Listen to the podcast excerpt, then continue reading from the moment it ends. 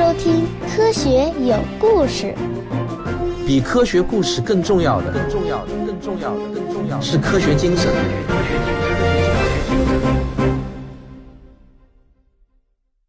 好，我们今天继续给大家讲卡尔沙根的科普名著《魔鬼出没的世界》这本书。接下来的第三章讲的是月球上和火星上的人脸是怎么回事。这个呢，我就不想多说了，因为其实很简单，那只不过是延时光影的巧合而已。有很多实验都证明，人类啊特别喜欢把两只眼睛、一张嘴巴的这种大致的形状识别成人脸，这是我们人类的一种本能。那这本书的第四章说的是与外星生命和智慧文明相关的话题。这个话题呢，在我以前的节目中说的太多了，所以呢，我也不想讲了。大家如果没有听过的话呢，可以去听我那个亿万年的孤独这个系列节目就好了。这本书的第五章讲的是 UFO 不是外星人的飞船，那这个话题嘛也有点讲烂了。我曾经专门做过几期节目，专门讲 UFO 的，这也是我的付费专辑《真假世界未解之谜》的开篇章节。还没有听过的呢，你可以去那个专辑来听。那破解 UFO 之谜的几期节目呢，还有非常直观好看的视频版本。感兴趣的话呢，大家可以在科学声音的微信小程序中观看这些节目的视频版本。那我在这里呢就不多说了，我们跳过这几章。好，我们还是要照例提醒一下啊，下面节目中如果我不特别说明的话，那我提到的我啊，指的就是卡尔沙根，我用他的第一人称来叙述。今天呢，我要借各种被外星人绑架的新闻来谈谈人的幻觉问题。那这样的新闻看得多了，我发现一个很有趣的现象：那些声称自己被外星人绑架过的人，总是会发表一些警示世人的演说，比如有关核战争或者环境恶化什么的。但是呢，这些警示往往都是事后诸葛亮。为什么在五十年代？出现臭氧层变薄的问题，或者在七十年代刚出现艾滋病病毒的时候，连个临时的警告都没有呢？而当时如果能够得到这些警告，可能对我们确实是大有益处的。为什么外星人不告诉我们至今我们还不知道的那些公众健康或者环境威胁方面的问题呢？他们总是在我们人类都已经知道了以后才来警告我们。那有一个合理的解释就是啊，外星人知道的其实并不比那些被绑架的人多。如果外星人造访地球的主要目的之一是给我们警示，那为什么只告诉那些少数人呢？还非得是绑架他们才告诉他们？为什么外星人不占用一整夜的时间，利用电视网络广而告之，或者直接在联合国安理会上发言呢？这对能够飞越光年的外星人来说，肯定不是一件什么太难的事情吧？据我所知啊，最早靠与外星人接触而发财的人是乔治·阿达姆斯基。他在加利福尼亚的帕罗马山路经营着一家小饭馆，在饭店后面，他架设了一架小型的望远镜，而在帕罗马山的山顶上，则有一架世界上最大的望远镜。这是华盛顿的卡内基学院和加州理工学院制作的望远镜，这是一架口径两百英寸的反射式望远镜。但就是因为这样啊，这位餐馆老板兼业余观星者阿达姆斯基就自称为帕洛马山天文台的阿达姆斯基教授。他出版了一本书，引起了轰动。在书中，他描述了他在附近的沙漠中遭遇到了披着金色长发的漂亮外星人。如果我没记错的话，那些外星人还穿着白色的长袍。外星人警告阿达姆斯基说：“啊，地球存在核战的危险。”这些外星人自称来自金星。啊，我不晓得这位教授是否清楚，金星的表面温度是五百摄氏度左右。令人震惊的是啊，很多人都相信他的所见所闻。当时负责 UFO 调查的空军军官是这样说的：“看到这个男人。”听了他讲的故事，就会有一种相信他的直接冲动。也许这是因为他的打扮，他穿戴破旧，但总的来说还是很整洁的。他的头发有些灰黑，他还有一双我从未见过的最诚实的眼睛。但是呢，随着阿达姆斯基变老，他的明星地位逐渐黯然失色，但他自己呢，却又出版了一些书。在飞碟信奉者的会议上，他占据了一个长期稳固的席位。现代类型的外星人绑架事件中，应该首推新罕布什尔州的一对夫妻，叫贝蒂和巴尼·黑尔所经历的故事。这位贝蒂呢是一名社会工作者，巴尼呢则是邮局雇员。一九六一年的一个深夜，在他们驾车穿越怀特山的过程中，贝蒂发现了一个发光的。最初呢，像星星似的 UFO，它好像在跟随着他们。因为害怕受到伤害，他们离开了主干道，开上了狭窄的山路。到家的时间比他们预想的晚了两个小时。这次经历啊，促使贝蒂读了一本写 UFO 的书。不久之后，贝蒂就经常做可怕的噩梦，在梦中，他和巴尼被劫持到 UFO 上。巴尼无意中听到贝蒂把他做的梦讲给朋友、同事和 UFO 爱好者。令人奇怪的是啊，贝蒂从来没有直接和她的丈夫讨论过此事。遇到外星人的事件大约一周之后，他们向人们描述那个烙饼状的 UFO。透过那个飞行物的透明的窗玻璃，他们还看到了以前从未见过的生物的形象。几年之后呢？巴尼的心理医生将他托付给了波士顿的催眠术士本杰明·西蒙医生。贝蒂也同样接受了催眠术的治疗。在催眠的状态下，他们分别详述了在失踪两小时的过程中所发生的事情。他们看见了 UFO 停在公路上，他们被带到 UFO 中，他们的身体部分失去知觉，在那个飞行物中。有一些矮个儿、长鼻子的灰色人形生物，这些生物强迫他们做着非常规的体检，包括用一根针刺进贝蒂的肚脐。现在有些人相信外星人是从贝蒂的卵巢中提取了卵子，从巴尼身上还提取了精子。头领还给贝蒂看了一张星际空间图，图中标有飞船的航线。巴尼讲的有关外星人长相的故事，特别是外星人巨大的眼睛，是在他进入催眠期的第十二天里流露出来的。而电视系列片《外空世界》中外星人的形象，就是按照他的描述设计的。他们的故事在社会上引起了热烈的反响。一九七五年，这个事件被做成了电视纪录片。这些节目试图向观众传达这样一个可怕的事情。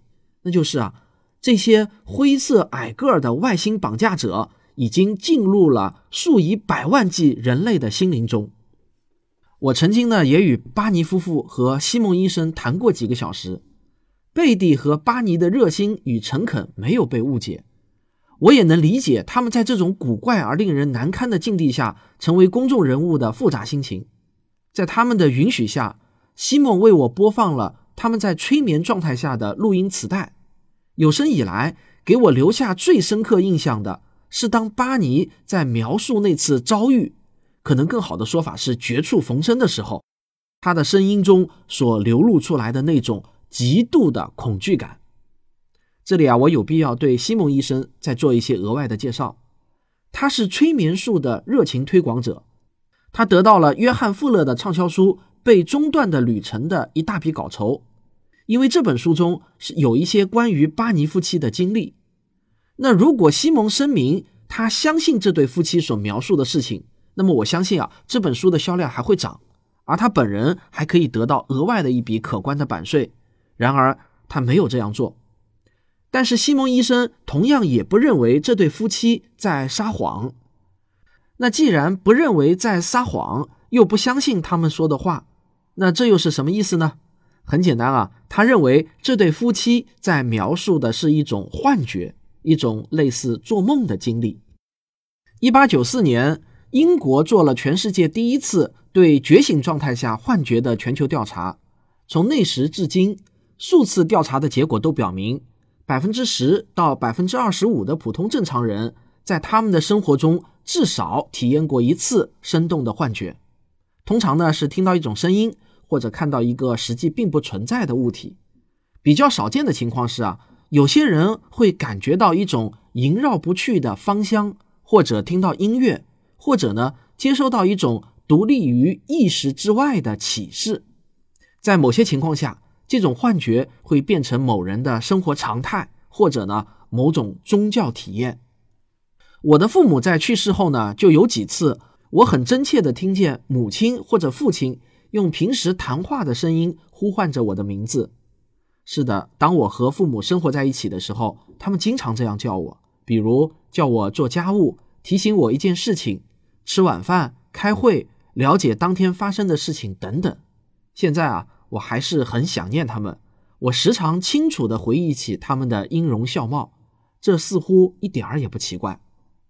好，在这里啊，我要插一句，各位啊，现在我说的我就不是卡尔萨根了啊，是代表我汪杰了啊。我想说呢。每一个男孩在初次经历贾宝玉的太虚幻境的时候，那种体验呢，跟做梦是不一样的，是非常真实的。至少我的体会和做梦就很不一样，明显感觉真实的多。希望有人能够大胆的留言告诉我，你们第一次经历太虚幻境时的经验是怎样的？而且我也曾经有过一次非常非常真实的幻觉体验，至今回想起来呢，都印象深刻。那是一次在我半梦半醒的时候。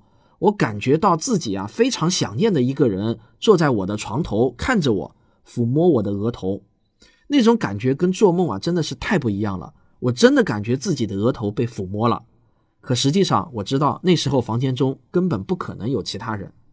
那不知道我的听众中是否也有人有过类似的体验？不妨呢，请你留言告诉大家。好，我们上个小广告，广告之后继续回到书中。《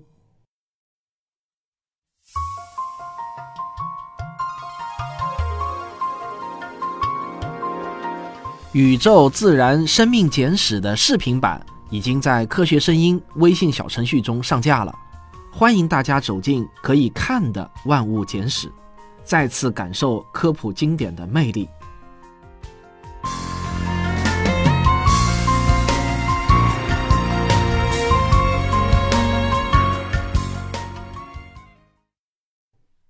幻觉很可能出现在每一个普通人身上。在几乎所有的环境下都有可能出现，比如在夜晚升起的篝火旁，或者在情绪紧张激动的时候，或者在癫痫发作的时候，或者呢周期性的头疼或发高烧的时候，或者长时间的进食失眠，或者一个人静坐，当然还有在有些人吸食各种毒品致幻剂的时候，这些情况啊都可能引起幻觉。很可能正常的人体内就会产生一些物质。例如一种叫内啡肽的物质，它们可能导致你产生幻觉，啊，另外有一些物质呢，则会抑制幻觉。有很多著名的探险家都讲述过，他们在与难熬的孤独作伴的时候，都有过生动的幻觉体验。无论是神经病学和分子学的先辈们对这个问题怎么看，幻觉总是让人感觉很真实。许多文化中都可以找到人们对于幻觉的描述。同时，人们把幻觉看成是精神启蒙的信号，比如在西部平原的印第安人中，在许多本土原有的希伯来文化中，人们普遍相信，一个年轻人在一次成功的幻觉寻求之后，他所体验到的幻觉就昭示着他的未来。幻觉昭示的意义要由部落的长者与头领进行非常严肃的讨论。全世界的宗教中有数不胜数的诸如此类的事例，这些宗教的圣主先知都成群结队的到沙漠或者山谷，饥饿和感觉丧失可以帮助他们遇到神灵和恶魔，而迷幻剂诱导的宗教体验成为了六十年代西方青年文化的特征。这种宗教体验经常被尊重的形容为超越的、超自然的。神圣的和圣洁的。其实呢，幻觉随时随地都有可能发生。如果你体验过的话，这并不意味着你的精神不正常。在人类学文献中，我们随处可以看到有关幻觉的记录。用善恶灵魂对人的控制来解释幻觉，很容易被人们接受。耶鲁大学的人类学家韦斯顿就说。文化中的许多东西可以造成一种令人惊叹的美妙事物，这就是幻觉。宗教仪式的全部意义和目的似乎存在于有一群人希望将现实幻想化。在《大不列颠百科全书》的第十五卷中，路易斯·韦斯特这位洛杉矶加州大学前任神经精神学中心的主任，将幻觉描述为信噪问题，就是信号和噪音的那个信噪问题。他是这么解释的：我首先给大家打一个比方，你想象一下，一个人站在与壁炉相对的一扇关闭的玻璃窗前，他透过窗户看着日落的花园。他被外面世界的景色所陶醉，丝毫没有注意到屋里的情况。当外面开始变黑的时候，他可以看见他身后屋内的东西模糊的反射在窗玻璃上的影像。一时间，他要么看见窗外的花园，要么就看见屋内东西的影像。当夜幕降临，而壁炉中的火依然烧得很旺，照亮了整个房间的时候，观察者现在看见窗玻璃上。有他身后屋里物品鲜明的影像，而影像好像是跑到了窗户外面去了。随着炉火的熄灭，幻觉越变越模糊，最后当屋里屋外一样黑时，就什么也看不见了。如果炉火有时亮起来，那幻影便又会出现在玻璃上。我们大脑的清醒程度呢，就好比是室内的炉火，当外部世界开始变弱。而室内照明依然保持明亮的时候，便会出现通常梦境中的那些幻觉般的感受，并且我们会感觉大脑中产生的影像似乎来自我们感官的窗户之外。与大脑更为密切的一个概念是持续的信息处理活动，它不断的受到意识和无意识的力量的影响，不断的提供做梦的内容。梦是一种体验。在仅有的几分钟内，人会产生一种对被处理过的数据流的感应意识。清醒状态下出现的幻觉也有类似的现象，它是由不同的心理或生理状况所引起的一种现象。虽然这些现象和精神疾病之间的关系已经有了详尽的记录，但是我们还没有充分认识他们在日常生活中起到的作用。我相信。对正常人的幻觉和错觉进行更深入的认识后，可以为这些体验提供解释。否则啊，他们就始终会与神秘的、超感官的和超自然的解释相伴。如果我们拒绝正视幻觉已经成为人类生活的一部分这个事实，那么我们肯定会失去我们人类自身性质的某些重要东西。但是，任何东西都不能改变幻觉是精神的，而不是客观的这一事实。我们当中有百分之五到百分之十的人极易受到外界的暗示，可以在指令下进入深层的催眠状态。大约有百分之十的美国人说曾经见过一个或者呢多个鬼魂。至少我们中有百分之一的人患有精神分裂症。全世界共有五千万精神分裂症患者，这个人数比英国人口还要多。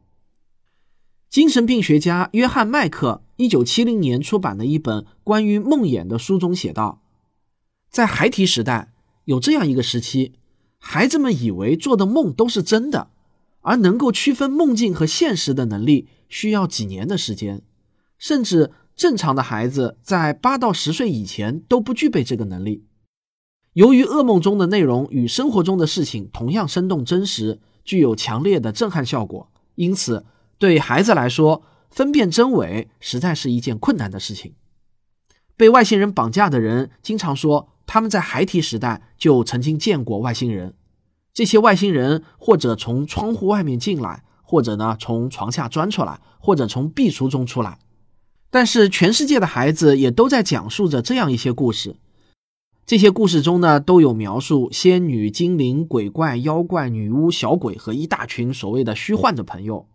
我们因此可以说，有两群不同的孩子，一群看到的是想象出来的地球人或者鬼怪，而另一群看到的则是真实的外星人。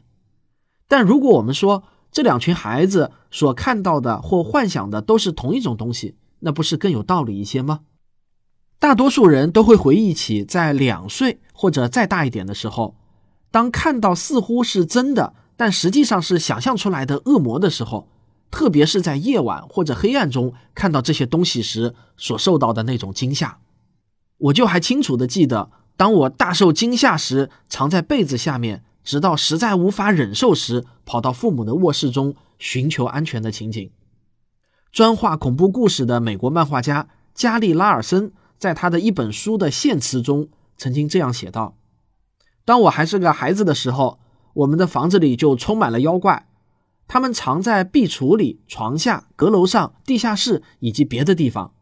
当夜幕降临时，他们就四处游荡。本书献给我的父亲，是他使我安然无恙。孩子害怕黑暗的部分原因可能是。”从人类的进化历史开始，直至不久之前，孩子们从不单独睡觉，而是由一个成年人，通常呢是母亲来看护着睡觉。他们生活的很安全。但是啊，现在呢，我们坚持让孩子单独睡在一个黑暗的房间中，每晚对他们说晚安。而且我们对孩子有时的不高兴并不理解。对孩子来讲，幻想可怕的妖怪能使他们产生很好的成长的感觉。就好像幻想奔跑的狮子或猎狗能够帮助蹒跚学步的孩子不要远离他们的保护人。据说呢，外星人绑架事件主要就发生在熟睡后和醒来前，或者呢坐在一个长途汽车中行驶到一个众所周知的危险地方，这些人就会自行进入到催眠妄想中。当病人说自己恐怖的大叫，而其配偶却沉静的睡在身边时。治疗师们往往会感到迷惑不解。然而啊，我想说，这不正是典型的梦吗？难道在梦中，我们的求救声别人能够听得到吗？一种尽管并非尽人皆知，但却普遍存在的类似感到被外星人绑架的心理综合症，被称为睡眠性麻痹。在中国，这个呢也被叫做“鬼压床”，许多人都有过这种体验。这种状态经常出现在半醒半睡的朦胧时期，它会持续几分钟或者更长的时间。这个时候啊，你不能动弹，万分焦急，你会感到有一个重物压在你的胸口，好像有什么东西坐在或躺在你的胸上。那你的呼吸呢，也会变得急促，并且感到困难。你还可能会产生视觉或者听觉上的幻觉，你会感到有人。鬼、小精灵、动物或者鸟啊什么的出现在你的身边。根据肯塔基大学心理学家罗伯特·贝尔说，在适合的环境下，这种体验可以充满力量，并且具有真实的效果。贝尔认为，相当多的被外星人劫持的说法，其真实的原因只是普通的睡眠不安而已。《哈佛精神卫生通讯》这本期刊中。在一九九四年九月刊中有一篇文章就写道，睡眠性麻痹可能会持续几分钟，间或伴随生动的梦幻似的幻觉，并由此产生关于神灵、鬼怪和外星生物的各种传说。加拿大的神经学家怀尔德·彭费尔德的早期研究结果告诉我们，对大脑某个部位进行电刺激，就会产生充分的幻觉。癫痫患者的前额叶下部脑区。会自发产生一系列的电脉冲，这便能够体验一连串几乎与现实无法区分的幻觉，包括产生一个或多个奇怪的东西，例如病人会感到忧虑，或者呢在空中飘荡，还有可能有性体验，或者呢失去时间的那种感觉。它还会产生一种对最深奥的问题具有深刻的洞察力。并产生一种用词汇将其告诉别人的需求感。一连串自发的颞叶刺激似乎从严重癫痫患者延伸到我们大多数人。在另外一名加拿大神经学家迈克尔·帕辛格的报告中，至少有一个病例说的是服用抗癫痫药物消除了一位妇女遭外星人绑架的幻觉。这种自然引起的幻觉，或者用化学药物产生的幻觉。在关于 UFO 的各种传说中，可能起到了一定的作用，很可能呢还是非常关键的作用。当然，我估计有人会反驳说，有些遭遇 UFO 的事件是很多人共同经历的，他们经历的幻觉难道也是一样的吗？然而，我认为群体幻觉也是有可能产生的。谁能保证一定不会产生群体性的共有幻觉呢？我觉得有一个事实可以说明群体性幻觉可能存在。当上世纪早期外星生命存在的可能性开始四处流传的时候，特别是有一些天文学家说发现了火星运河以来，人们就开始不断的说他们与外星人主要就是火星人接触的事件。例如，一九零一年出版的那本《从印度到火星》的这本书中，就描述了一个讲法语的灵媒在恍惚的状态中勾画出了火星人的图像，并且写出了火星人使用的字母和语言，虽然呢非常的像法语。精神病学家荣格在他一九零二年的博士论文中，也描述了一个在火车上坐在他对面的年轻的瑞士妇女。这个妇女激动地说：“她发现了火星居民。”但是呢，请大家注意，在一九七一年，水手九号火星探测器证实火星运河是虚构的。在一九七六年，海盗一号和海盗二号的观测表明，火星上存在微生物的可能性都几乎没有后，大众对火星的热情就明显降低了。我们几乎再也听不到火星人访问地球的事件了。但是呢？随后又出现了从别的地方来的外星人，那这是为什么呢？为什么火星人就不再来了呢？自从人类发现金星表面的温度足以融化铝以后，就再也没有人说有金星人来访了。那这些事实又说明了什么呢？毫无疑问，人类常常会产生幻觉。或许你可以想出很多其他更复杂的原因来解释外星人绑架事件，但我认为用幻觉来解释。是最简单也是最有说服力的解释。好，我们今天就讲到这里。下一期呢，我们来聊聊鬼。为什么全世界都有鬼呢？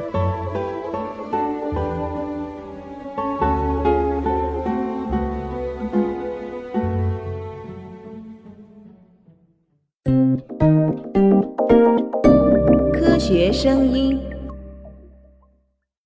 呃，今天啊，有两个事情要告诉大家。可能你们还记得，我今年年初的时候说过啊，要计划办一个新媒体科普创作训练营的事情。那过完年以后呢，我就一直在制定课表，联系授课的嘉宾。那经过两个多月的精心设计啊，这份科普训练营的详细课表以及授课计划呢，我是终于弄完了。一周之内，我就会在“科学有故事”的微信公号中正式发布招生简章，并且呢。接受报名。那正式的开课的时间呢，是在五月十二日。在这之前呢，还有很多准备工作要做。我特别说明一下，这一期训练营的名额呢是二十个。如果大家对我这个训练营感兴趣的话呢，请你关注我的微信公号，就是“科学有故事”的微信公号。所有更具体详细的信息都会近期在公号中推送消息。包括报名方式之类的，都会在公号中详细的推送。好，还有另外一个事情，是我已经办齐了所有前往台湾的手续，我连机票都买好了。我准备在今年，也就是二零一九年的五月三日到五月九日期间，在宝岛台湾逛逛。那我知道呢，我其实有很多听众是来自台湾的，我期望能够在台北与各位相见。现在呢，台湾听众群已经建起来了。如果你想入群的话，请加我的微信号幺零六幺幺三四零八幺零六幺幺三四零八，我们可以在台北小聚。那你加我微信的时候啊，请务必要说明是台湾听众，否则呢，我就怕很多人加我，我就弄不清哪个是要加台湾群的。好，感谢大家的收听。如果你喜欢我的节目，请别忘了点一下订阅，这样就不会错过更新通知了。当然，也希望您。留言、点赞和分享，咱们下期再见。啊，今天最后这一句说的不流利啊，大家见谅。